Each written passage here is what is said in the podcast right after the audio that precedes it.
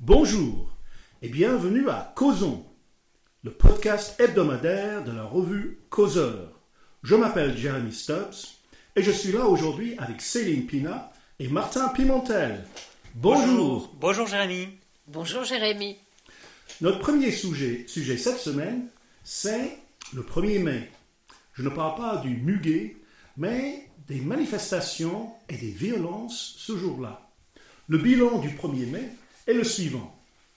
Manifestants en France, 782 000 selon le ministère de l'Intérieur, 2,3 millions selon le CGT. 540 personnes interpellées, 406 membres des forces de l'ordre blessés, dont 259 à Paris, et un blessé sérieusement.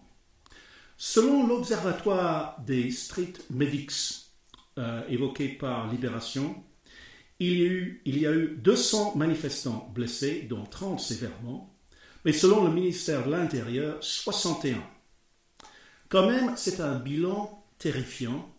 Comment expliquer cette violence?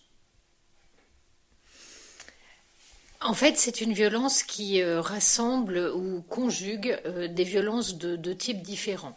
La première et la plus importante, c'est une violence d'extrême gauche, euh, qui est de l'ordre de la sédition, où le but du jeu est de mettre en accusation l'État et euh, de cibler les forces de l'ordre en tant que telles, parce qu'elles sont vues comme des forces au service d'une idéologie euh, qu'il s'agit de, de, renverser.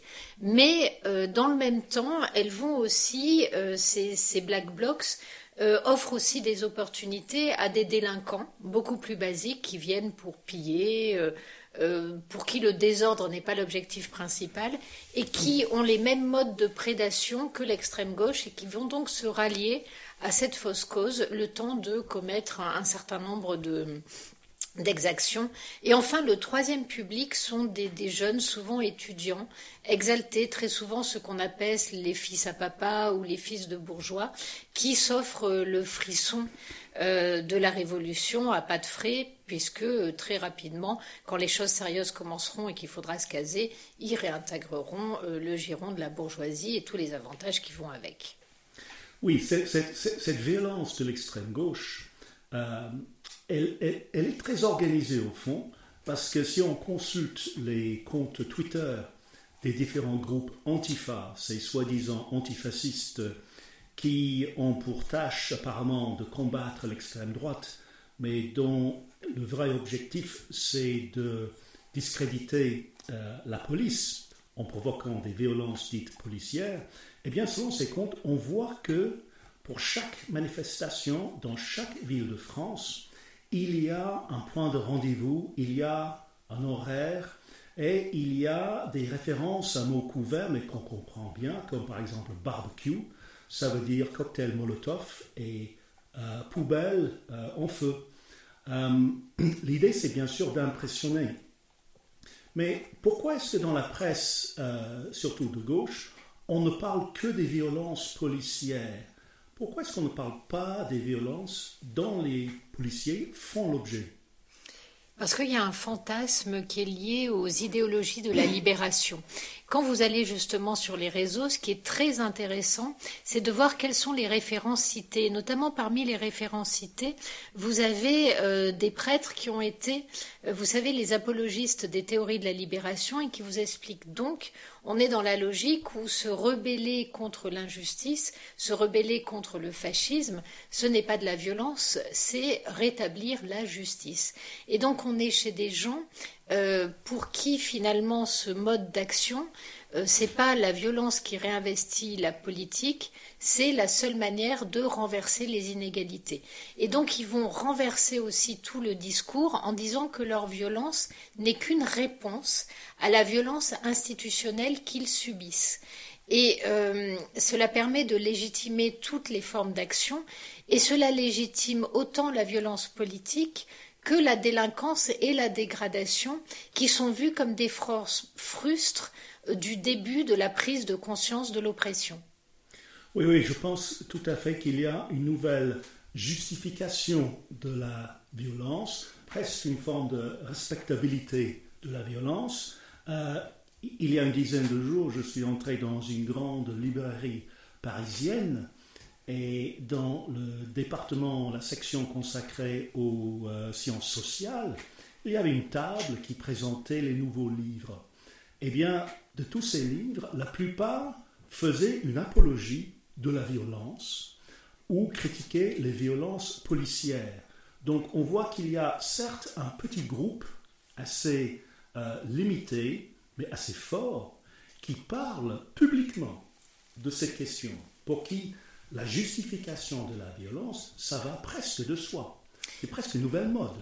En fait, la, violence est vue comme un feu purificateur et il est d'autant plus facile d'en parler aujourd'hui que euh, qu'un personnage comme Jean-Luc Mélenchon, qui a quand même pu terminer troisième ou quatrième euh, en se présentant aux, élections présidentielles, justifie complètement cette forme de violence, va parler de mauvaise république, euh, va appeler les forces de l'ordre à venir faire la révolution aux côtés de ceux qu'il va nommer des combattants. On est donc dans un vocabulaire qui en appelle en fait à l'insurrection, qui peut même aller euh, jusqu'à une forme d'insurrection armée, même si les mots ne sont jamais dits quand on appelle à, renverser en fait une forme d'ordre établi. Mais ce qui est très intéressant, c'est qu'en plus cette violence se suffit à elle-même parce que derrière il n'y a pas de, de programme, il n'y a pas de projet, il n'y a pas de description de la société que l'on veut construire. Pourquoi? Parce que en fait, on est dans un idéal où tuer les méchants permet de rétablir la justice. Donc il n'y a rien à faire pour construire une nouvelle société. Il faut éliminer ceux qui empêcheraient cette société d'être naturellement égalitaire et fraternel. Donc euh, il n'y a pas d'effort à faire pour atteindre à l'égalité, à la justice sociale et à la fraternité. Il suffit d'éliminer ceux qui sont des obstacles pour l'avènement de ces lendemains qui chantent. Et donc ces gens peuvent être dans les responsabilités la plus totale, à la fois en désignant des cibles, sans avoir à expliciter quelle société ils vont construire, puisqu'elle sera forcément bonne une fois qu'ils auront éliminé les méchants. Et oui, ça me fait penser à ce titre de Boris Vian. Et on tuera tous les affreux. C'est exactement cela, et euh, tout comme dans le livre de Boris Vian, on voit que c'est pas exactement ce qui va se passer.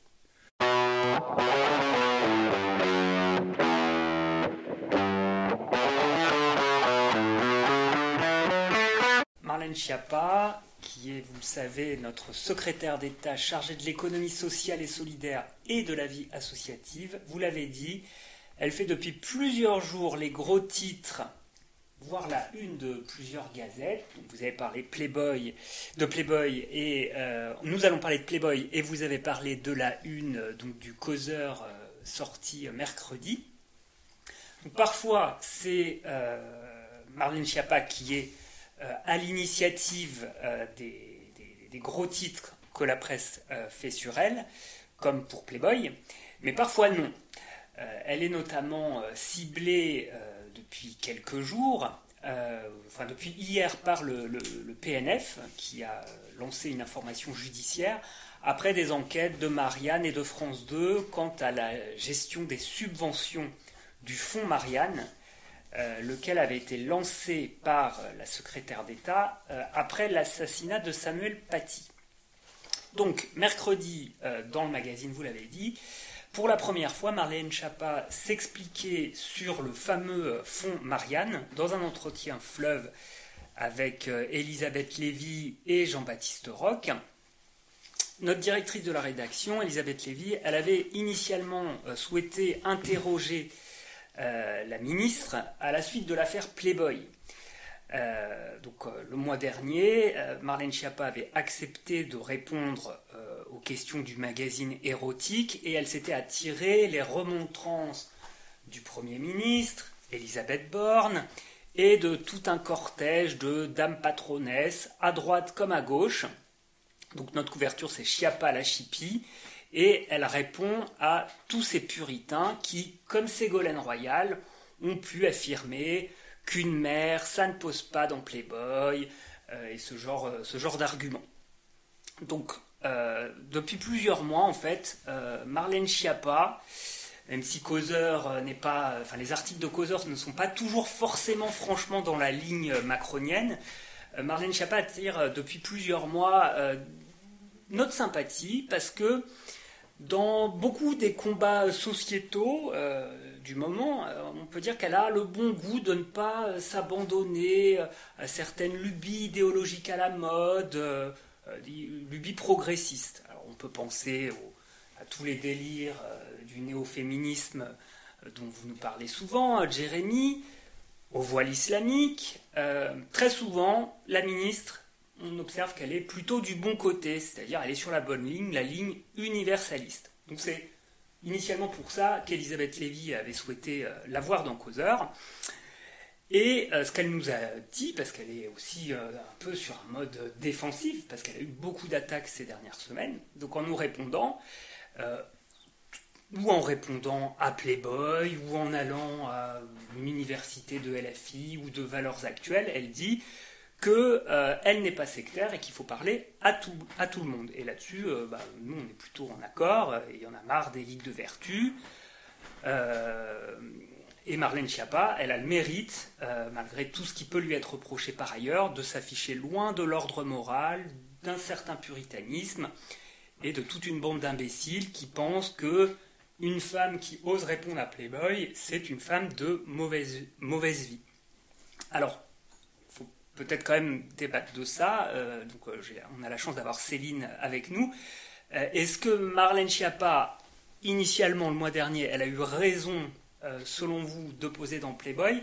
Et jusqu'où on peut aller sans attenter à la fonction de ministre, en quelque sorte? Est-ce que vous avez un avis sur la question, Céline? Oh, moi, j'ai un avis sur tout. C'est pour ça qu'en général, vous me dégainez dès qu'il y a une connerie à raconter. Bon, je vais essayer quand même de ne pas en dire trop. Déjà, la, première chose que je voudrais dire, c'est vous apporter mon soutien. Oh, vous imaginez bien, c'est pour derrière pouvoir vous tailler en pièces, hein, sinon c'est pas drôle. Mais euh, la première chose, c'est il est extrêmement énervant quand on est une femme de voir euh, des d'Inde euh, se positionner en mode une mère doit être une femme qui n'a aucune dimension érotique.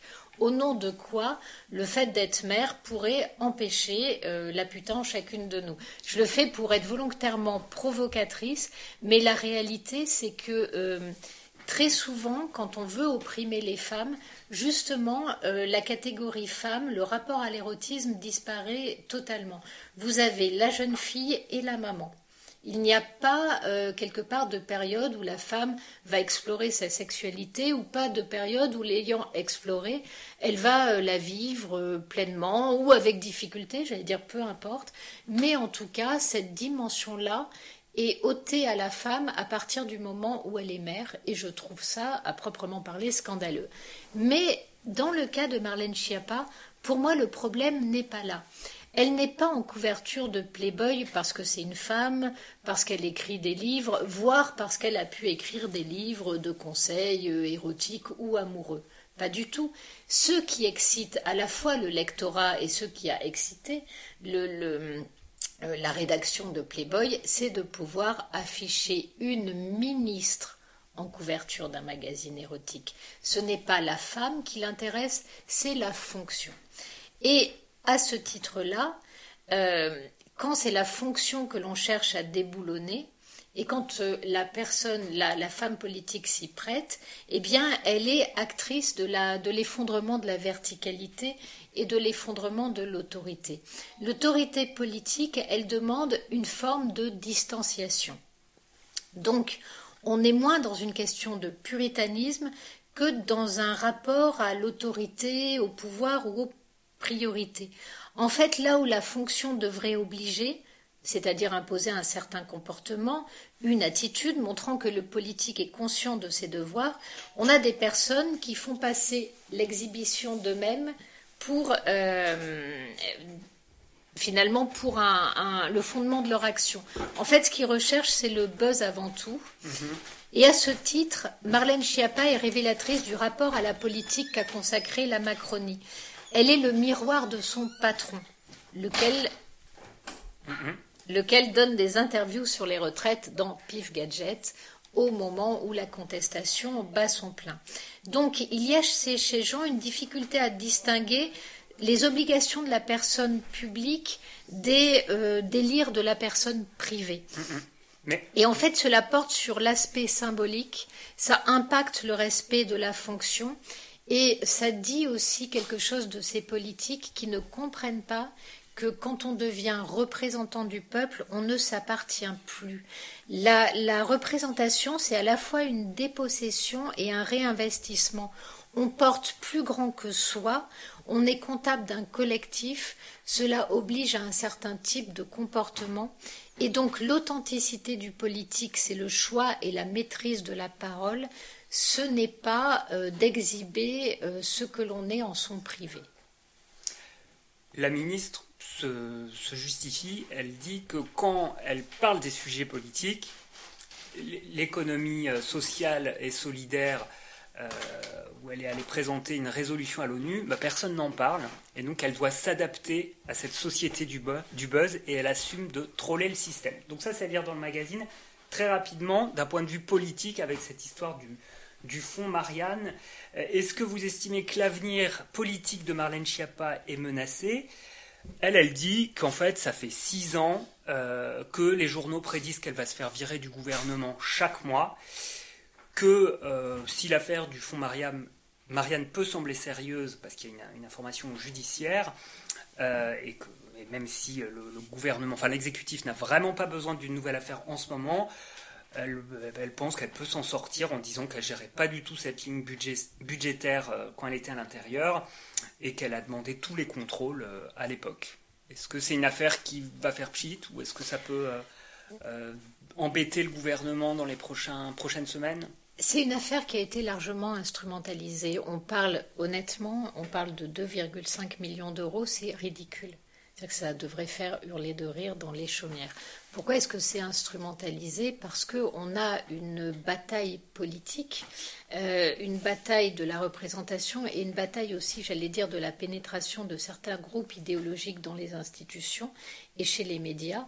Et là, il est clair qu'on est face à une offensive islamo-gauchiste, le but du jeu étant d'expliquer que tous ceux qui défendent des positions laïques, tous ceux qui combattent les islamistes, en fait, sont des gens malhonnêtes, sont des gens mmh. qui finalement exploitent une situation pour euh, euh, gagner, euh, gagner des, places sociales pour eux-mêmes.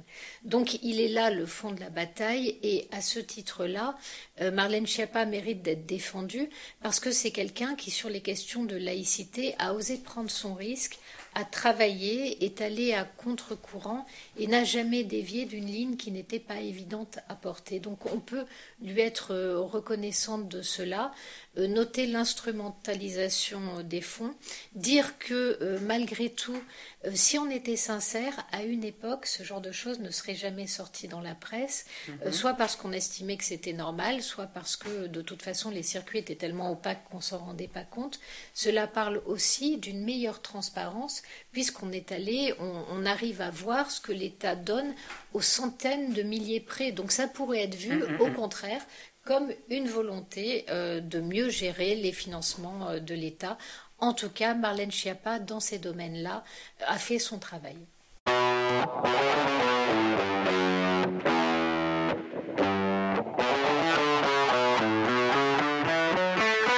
Et à présent, Jérémy, vous allez nous parler de Charles III. À l'heure actuelle, certains parlent haut et fort réclamant des réponses aux questions suivantes. Pourquoi un couronnement? N'est-ce pas trop archaïque Tout cela ne coûte-t-il pas trop cher? N'est-ce pas obscène même que d'étaler toutes ces richesses, les robes, les bijoux, les joyaux, les carrosses, à un moment où l'inflation touche durement le budget des familles? Répondons à ces questions. Archaïque Certes, la couronne d'Angleterre est une institution qui a douze siècles d'âge. C'est une des institutions les plus anciennes du monde occidental. Plutôt qu'un anachronisme, elle représente la continuité. La continuité est devenue une qualité trop rare dans notre monde. Les dictateurs et les idéologues veulent détruire tout ce qui est ancien pour ne laisser que leur propre création, afin de circonscrire notre horizon temporel et moral à leur monde carcéral, afin de nous couper de nos racines historiques et nous transformer en pâte à modeler cérébrale. Autant remplacer Notre-Dame par un supermarché ou les pyramides par un complexe sportif. Ça coûte cher, sans doute, et c'est l'État qui paye. Mais ces fastes royales sont les fastes de l'État. Charles est le chef d'État du Royaume-Uni et la monarchie est au centre de la Constitution britannique. L'histoire, la continuité et l'importance suprême de la Constitution doivent s'exprimer avec grand style, voire avec majesté. Pourquoi le cérémonial de l'Union européenne est-il si pauvre? Pourquoi inspire-t-il ses citoyens si peu? Et le coût du couronnement pour l'État? Est largement compensé par la stimulation apportée à l'économie.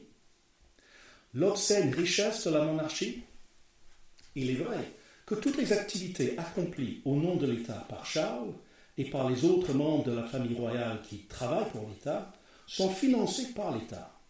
Mais d'où vient cet argent? Depuis le XVIIIe siècle, les domaines appartenant à la couronne sont gérés et exploités par le gouvernement.